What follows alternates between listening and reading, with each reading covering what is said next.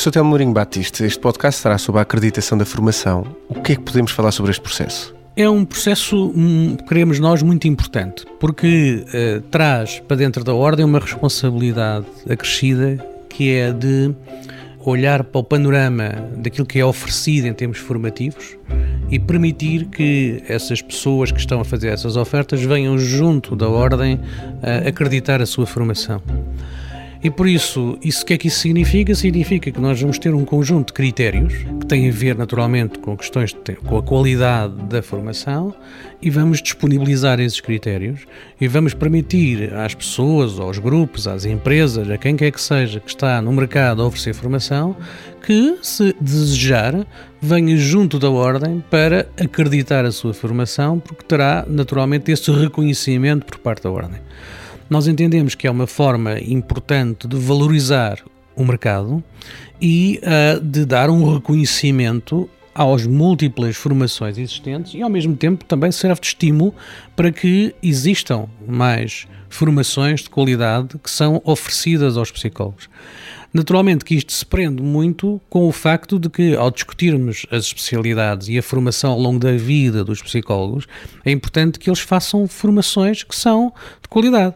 E por isso é importante julgar este aspecto conjuntamente com a questão dos, das, da aprendizagem ao longo da vida e do reconhecimento daquilo que é feito, porque assim ter-se-á uma noção de que os psicólogos poderão escolher aquelas formações que naturalmente também são reconhecidas pela sua ordem como formações de qualidade. E por isso juntamos aqui duas dimensões, um lado que é o que nós queremos e vamos lançar da acreditação da formação, que permite de facto esta diferenciação positiva do, do que existe no mercado. E por isso isso permite-nos também, como eu disse, encaixar ou digamos coordenar isto com uh, formação ao longo da vida. E as pessoas, nesse caso, depois escolherão naturalmente todas as formações que entenderem. Há uma vantagem acrescida, naturalmente, em ter uma formação que a ordem à partida reconhece. E é esse o trabalho que nós estamos a fazer. Já pode adiantar algum desses critérios? Os critérios estão a ser estudados, já existem propostas, eles serão, o, digamos, quem no, globalmente a, a, ideia de, relativamente à acreditação já tinha sido aprovada, os princípios básicos já tinham sido aprovados pela nossa Assembleia de Representantes, agora trata-se de dar aqui um cunho mais específico. E é esse trabalho que estamos a fazer, eh, que está praticamente finalizado e que depois será disponibilizado para as pessoas poderem perceber qual é que é o processo como é que ele segue, digamos assim.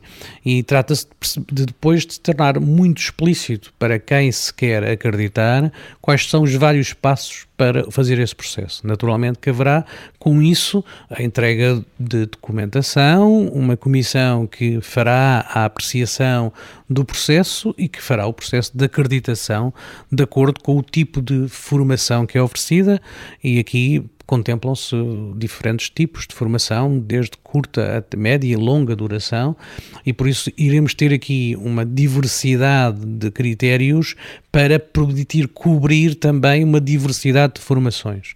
Uh, de qualquer modo, o processo é um processo que está em pleno andamento para que exista depois a possibilidade das pessoas iniciarem os seus próprios processos de, de acreditação. E qualquer empresa se pode candidatar? Naturalmente. A, a questão fundamental para nós é ter critérios que cumpram aquelas dimensões que entendemos que são de qualidade para a formação. Estamos a falar aqui, naturalmente, da formação pós-graduada.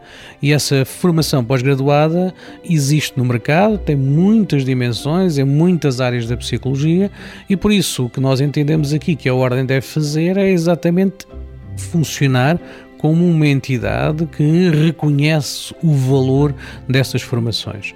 E esse é um papel central da ordem, não é? No fundo, de lutar para que aquilo que seja a qualidade daquilo que os psicólogos têm na sua formação aumente, naturalmente que numa fase pós-graduada, uma vez que eh, a ordem não tem interferência direta em nenhuma formação pré-graduada. A ordem não interfere com aquilo que as universidades fazem, apenas tem assento na agência de avaliação e acreditação do ensino superior como um parceiro que dá uma uma opinião em termos de um conselho consultivo.